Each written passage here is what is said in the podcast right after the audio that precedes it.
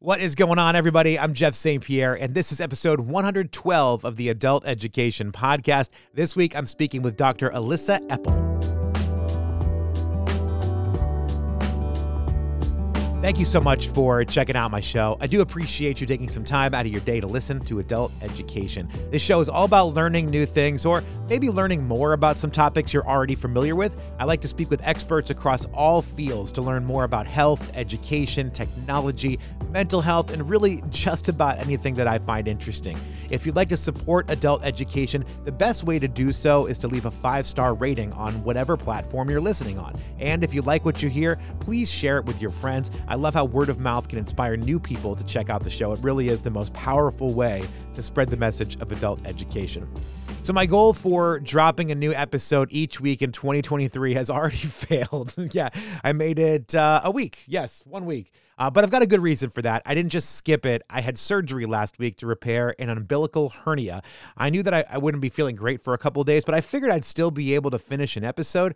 Yeah, that was before the surgery. I didn't realize although in retrospect I probably should have, I, I, didn't realize I'd have a breathing tube in during the surgery. That gave me a pretty gnarly sore throat for a couple of days. Also, I didn't realize how uncomfortable talking would be. I didn't understand how much just like basic talking went through my core. At any rate, I, I had to sit out last week and just focus on getting better. I am doing a lot better now, still not 100%, but I'm getting there. I'm good enough now, though, that I can rock this podcast episode for you, though, and I think it's a good one to kick off the year. I'm speaking with Dr. Elissa Epel. She's a health psychologist who studies stress, aging, and obesity. Dr. Epel's also the director of UC San Francisco's Aging Metabolism and Emotion Center. There's a longer resume here if you want to look her up, but trust me when I say she knows her stuff. Dr. Epel has just published a book called The Stress Prescription Seven Days to More Joy and Ease. Now, for me, learning how to manage stress in my life is the number one thing to help get to a happier life. Stress impacts so many aspects of our lives. Now, some may try to tell you to remove stress from your life. That's just not realistic, nor is it healthy. Stress is a totally normal thing. It's about managing it and understanding it. Elissa Epel's book helps walk us through ways we can do that. Quick heads up for context purposes here. At the start of the conversation, Dr. Epel references the old name of this podcast, which was Be More Well. I booked this interview through a publicist. Uh, they must have just had the old name still in their paperwork, so no biggie here, but I wanted to explain that just in case we have newer listeners who didn't know about the beginnings of the Adult Education Podcast. We do talk a little bit about the evolution of this podcast over the last couple of years. So, anyway, here's my conversation with Dr. Epel. How are you today? I'm good. Nice to meet you, Jeff. Where nice oh you in well. Yeah, I'm here in Baltimore. Yeah, yeah. So where are you at right now? I am in San Francisco. Okay, so they make you do the radio tour from the West Coast. So you've been up since what, like three o'clock this morning? Exactly. well, you and me both. My primary job is hosting a morning radio show. So I also have been up since three o'clock. It's just been a little bit wow. different for me, I suppose. yeah. Wow. Well, tell me about your Be More Well. Who's your audience and yeah. That's a great question. Um, I I don't necessarily know. I mean, I, I love to look at the statistics and see that there are people that check it out from all over the world. Um, mm-hmm. I find mm-hmm. that very exciting. I did. Um, I, am sure if you use social media, you saw everybody posting their Spotify wrapped statistics of their songs they listen to the most and everything. Well, they do that for podcasts too. And I listened and I, I checked mine out. And apparently the podcast does pretty well. It's in the top 15% um, in oh the world. God. So I felt pretty successful wow. about that. You know, it's it's you a passion project feel, for me. That's amazing. Congratulations. That is a very competitive market. So well, I'm honored to be on it. Oh well, well, thank you very much. well, I'm honored to have you.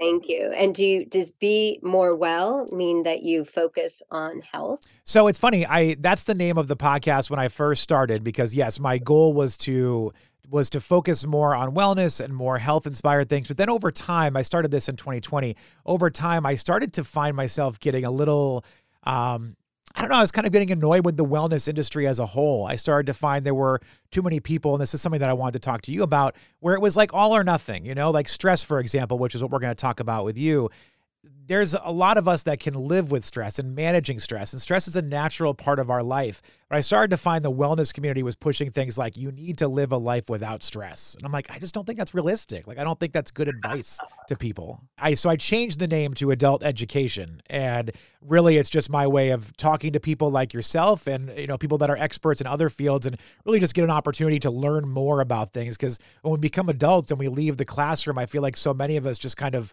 stall out in our learning process. And I love to find out new information. So I I selfishly do the podcast for that. So I get to talk to people like you and learn more about stress and how I can deal with that and how I can manage it and make it a better part of my day. Ah, that's so beautiful. I agree. We need more adult education.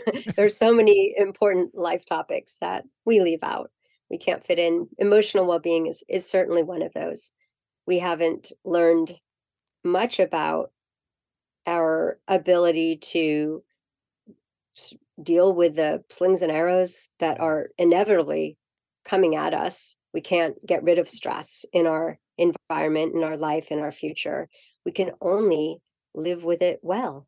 And so, how can we change our relationship to stress so we're not viewing it as the enemy, bracing against it, trying to change things that we can't change? I think that's the big thing is learning to live with so many things in this life. Like instead of just saying we're going to remove it all together, we learn how to manage it or to live with it or do it better, you know? And I I think there's so many people like I said that just want to be all or nothing, and that's just not realistic in our world. hmm And in fact, to get rid of stress would mean to really disengage Mm, from most things in life that we care about. Because part of stress is that it's fueled by our deep caring, our caring about our world, about other people, about ourselves. When things are threatened, we have a big stress response. So, withdrawing and trying to be super protective of ourselves to reduce stress is actually related to less lower levels of life satisfaction and well-being and lower cognitive function in studies by my colleague Dave Almeida at Penn State. It's so interesting. You know, you kind of take yourself out of the world. I mean, we hear this all the time, especially when the pandemic hit. We started to learn a lot more about how how much we are social beings and how important those social connections are for people. So this idea of like taking yourself out to remove something like stress and just kind of, I don't know, removing yourself from the situation, it can be so much more harmful to you than just learning how to manage that stress. Absolutely. And one of the most potent ways to help manage stress is through social connection.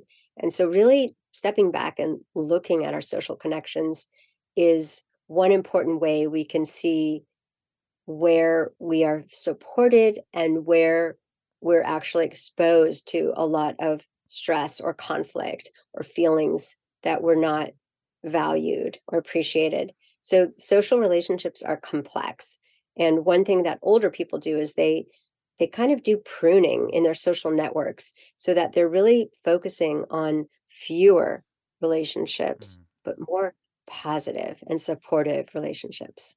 That's good. I like the way you put that. It may be fewer, but it's more positive and more stable, probably at the same time. So those relationships, while there may not be as many, can be stronger and maybe even be more beneficial. Exactly. Mm, So interesting. And I, I know going back to stress as a natural thing, it's the reason we're still here today. I mean, if we didn't have stress thousands of years ago when humans evolved from primates, we wouldn't be alive. Like, stress is what kept people alive. At the same time, our bodies haven't necessarily adjusted at the same pace as technology and the world that we live in. So, stress has changed a lot, and we don't necessarily react to it the same way, or we don't necessarily handle it the way that we should. Exactly, you nailed it, and it it's very much about, um I love the book on stress by Robert Sapolsky, Why Zebras Don't Get Ulcers. They have intense survival threats and stress, and then they're in nature, um, living their life. They're not ruminating about what happened and the close call or worrying about the future, and we, as humans, we just carry it around with us wherever we go. We carry stress to the bed and it can affect our sleep. And I I don't just mean the worries that we have and the ruminations. I mean unconscious stress. We actually carry stress in our body that we might not even be aware of. Yeah, unconscious stress is a very interesting thing because I've heard you talk about this before. And that could be something as simple as just having your phone sitting there and you feel this innate stress to check it. Make sure you don't have a new email. See if somebody commented on your last Instagram post, whatever it may be. There's this unconscious stress of just simply having a device like that. Yes, it's a great example of how our environment triggers in our environment are shaping our stress level. They can also be shaped to create feelings of safety and ease. So the phone is most definitely taking up some of our attention. We might feel compulsive urges to check it. And, you know, as we many of us have heard it does show that we have shallower conversations mm. when the phone is present so it so these these cues are affecting us being in urban environments that's just full of stress cues we are more vigilant and the neuroscience studies show our amygdala reacts even more when we are raised in urban environments or currently live there versus rural environments nature nature taking a nature walk mm. is associated with a lower stress response in the brain, lower amygdala activity. So we're responsive to all sorts of environments that we're not even aware of, but we can use that for good. We can create more safe environments, have a corner of a room or a whole room devoted to more sensory and safety cues, beauty, no phones, TV screens, etc lots of people have a corner of their house. Maybe there's an altar or a religious picture. Maybe it's somewhere that they pray. But the body gets conditioned to these cues. And so we really want to use sensory cues for good to help us shift from a red mind state down toward a green or blue mind state. Tell me more about these colors because I've heard you mention that before too. And that's something that I'm a little unfamiliar with. Well, we I know that's a trick question. no, no, it's a lot to explain. But uh, with my colleague Alexandra Crosswell and other colleagues, we've written a paper that's under review, and you can find the preprint on my website under the resources for the book. We really go in depth about understanding mind states and simply the question of why do so many of the contemplative practices, the mind body practices, all produce these great effects on our emotional well-being on our st- levels of stress and there's a common state that they bring us to of slower breathing and we also have to feel safe to enter those states. So we call those deep rest states that's blue mind. Okay. The other mental states that we spend more time in is red mind when we're acutely activated or coping with stress and yellow mind when we are walking around for most of our rushed day but we're not we're not at baseline we're not really relaxed we're actually in a state we call cognitive load where we're in our head where we're planning or rushing or absorbing what just happened or thinking about the next thing so that yellow mind state we want to bring that down to a green mind state or a blue mind state so that we can have breaks, so that we can have restoration in the middle of our day. And that turns out to be rejuvenating versus the chronic stress response, which is really taxing on our energy, our mitochondria, which create the energy, the ATP. And the rejuvenation is such an important piece of this. I, I, learned a little bit more about this a few years back when I saw uh, a new doctor and an integrative health doctor, and we did blood tests and all the different tests for me to like check out what's going on in my body, and we did cortisol tests, and we found out that my cortisol levels were just completely backwards of where they should be. And a lot of that has to do with stress that I was carrying, but also the weird schedule that I have. I don't get normal sleep patterns like most people do. Um, so we're mm. trying to manage that a little bit and figure that out. But I was learning more about how my body was just essentially on all day long. Like I never had that break, that rejuvenation, that rest. And that is just so wildly important. Ah, that's such a great example. And you you have that occupational hazard of need, needing to be up in the wee hours. And that definitely can wreak havoc on those hormonal systems that have this daily or diurnal rhythm. So what have you done to reduce your own stress? I've I've been very conscious of the extra work that I take on, uh, very conscious of what of how my day is going to shape out because I used to just basically wake up at three o'clock in the morning and work until I went to bed. Like I was always connected. I would answer every email, answer every phone call. I've done really, I've made great strides in making sure my coworkers and people understand that I'm taking time off during each day. Uh, you can't contact me during this period, yada, yada. I've tried to work in better sleep habits. I have a two year old now, so that's not working great in my favor uh, for sleeping. Uh, but, uh, but yeah, I mean, I, I've made a lot of strides and a lot of efforts to just limit how available I am to people. Mm-hmm. Yeah, those are all great boundary setting examples that allow us to then shift down toward green and blue mind. Without setting those boundaries there's no way we can turn off you know just that always being plugged in that you talked about. Yeah. That's most of us. It's really hard to hide our phone or take breaks from it but it's so essential. It's so important yeah, and you know it's interesting because we're we're plugged in all the time, whether we want to or whether we not we don't want to. We just always hear what's going on around us. You know, there was a time where stress may have been uh, a really long to do list for the day, or having to get all the corn out of the field in one day, and that was stressful to people. But now it's learning about environmental hazards across the world or some governor of some state is doing something that you disagree with.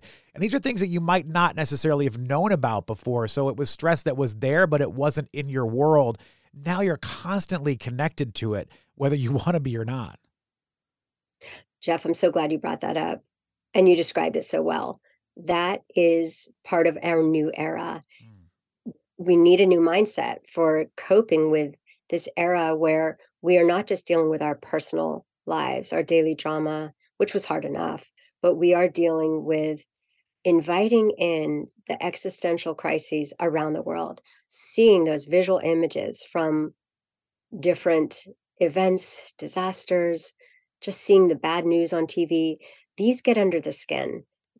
TV is like having a front row seat where you're almost there, especially for live events where things are happening in real time. We feel it, we internalize it. And there's been beautiful research by my colleagues, Roxy Silver and Alison Holman, documenting in disaster after disaster Boston Marathon, 9 11, now COVID. The more we are watching media and the more sources of media, the more we're carrying anxiety, having PTSD symptoms, even having more heart problems. So, protecting ourselves from screens and especially from news has become incredibly important.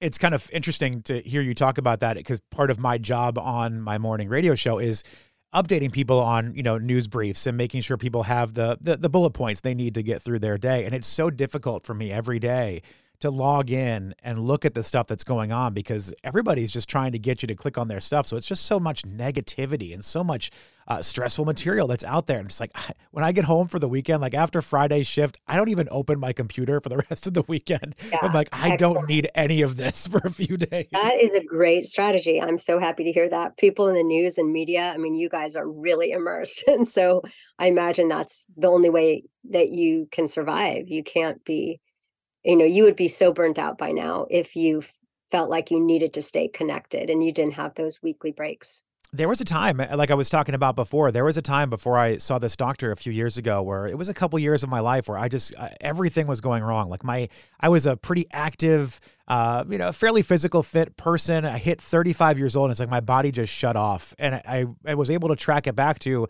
a change in my position at work and just more, more responsibilities, more expectations. And that's what I had to go back and, and kind of start to limit things and make people understand like, you know, I'm a human being too. I've got to, yeah. I have to find a way to live my life in an enjoyable way as well. Right. Exactly. Putting on the oxygen mask mm-hmm. um, on yourself first.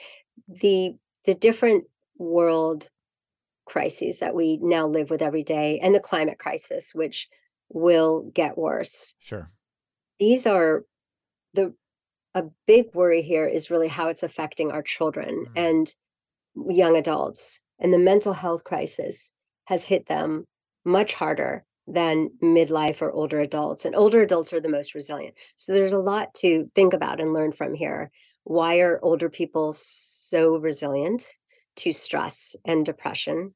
That's what the data shows. And how can we protect and and and help our youth keep a hopeful and positive view of humanity and of their role in the world? Uh, it's a very important thing, and I, I, look forward to seeing more research on that. As I said, I have a two-year-old, and uh, there was a time in my life where I wasn't sure if I wanted to have children because I saw so many of the stories and just heard of so many kids that were struggling. And it just seems like, like you said, it's, it's an epidemic out there of mental health issues and, and kids that are really struggling to deal with what's going on in the world. And I was like, I don't, do I want to bring a kid into this? But ultimately we decided to do it. And now I'm, I'm just trying to be so active and hoping that we do the right thing to make sure she's prepared uh, as she grows up to, to handle some of these things. Mm-hmm. Mm-hmm. Really Yes, yes, and you're certainly not alone, and there's a whole movement to not have children from people who are really feeling the the crisis and really the having a negative view of humanity. There's a survey of of young adults showing that 50 over 50% of young adults in 10 different countries endorse the item humanity is doomed and that's incredibly worrisome. I think with young children, parents can, as much as possible, try to, of course, protect them from media and the news when that's possible. When they get to a certain age, it's really hard. Mm. But really un- helping them understand that how biased that is, that there's so many amazing things happening at every moment in the world, that most humans are good and are doing kind acts for other people all the time. Mm. We just don't hear about it. It doesn't make the news. I follow um, one um, app called Tank's Good News, and it's just the sweetest, and millions of people follow him. It's just sweet stories of humans, of human goodness, and so it lifts my spirits. I always smile when I when I look at that app. So some of the book on stress mm-hmm. reducing tips is really focused on the positive, not trying to manage symptoms and stress and daily practices, but really just the shift in our mindset of asking, for example, what am I grateful for? Mm-hmm. Feeling gratitude is an antidote to stress because when we're looking for what we do have, what is good, we can't feel so threatened at the same time.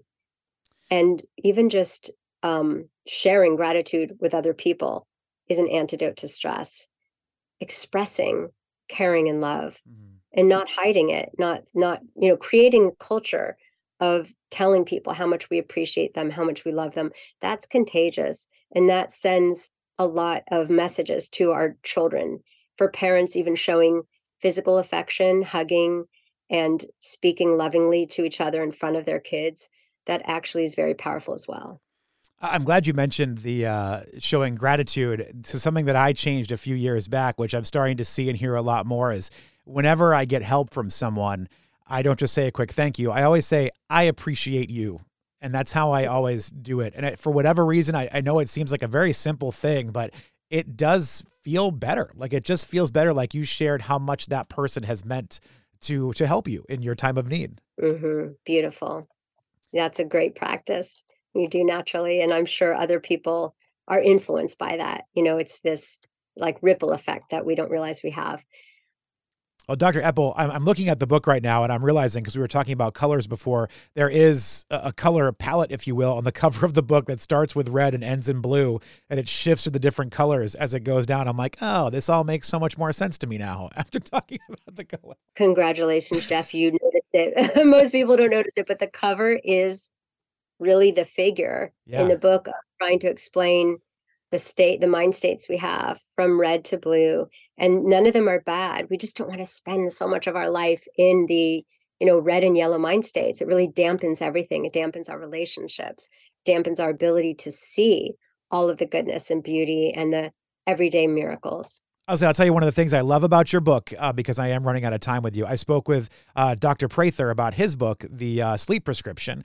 which is kind of part of this three book set that you have here. Um, but I love that all of the tips and advice that you're giving to people are easily manageable. Like there are things that we can all do in our day. There are things that we can work into our our schedule like a simple going outside for a walk. Like it seems so simple and it's so helpful to people and I just love that the book is filled with very uh, not to downplay it but very simple advice for folks.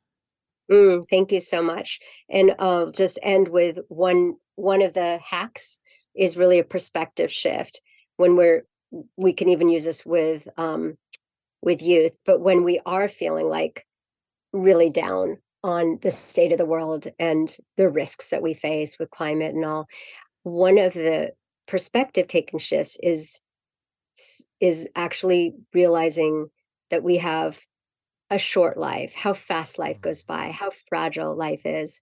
And then it leads us to this question of regardless of how long we live, how do we want to live? Can we be living the type of life that is the that we value the most being kind compassionate being true to our values living our purpose and little else matters as much it can help shrink the, the things, the little stressors that tend to blow up in our mind. That's so important to know. Uh, Dr. Elissa Epel, I know you mentioned earlier about your website. Can you give that to people? And if there's anywhere else that people can go to find out more about you? Absolutely. My website is just myname.com. So it's elissaepel.com, E L I S S A E P E L.com. And I have on that all of our research papers, all the PDFs, um, events and retreats, as well as the two books, The Stress Prescription and The Telomere Effect. And the telomere effect has a lot of free chapters posted on that page in different languages. Well, the book is called The Stress Prescription Seven Days to More Joy and Ease. Dr. Epel, I really appreciate your time. Thank you so much for sharing some of your day with me. Thank you so much, Jeff. Your personal examples will help us all. well, thank you. Big thank you to Dr. Elissa Epel. Her book, The Stress Prescription Seven Days to More Joy and Ease, is available now wherever you get your books. I genuinely believe this book can help you get through some tough times if stress is a big issue for you. And thank you to all of you for checking out the show. I really hope 2023 is off to a good start for you. Until next time, be well.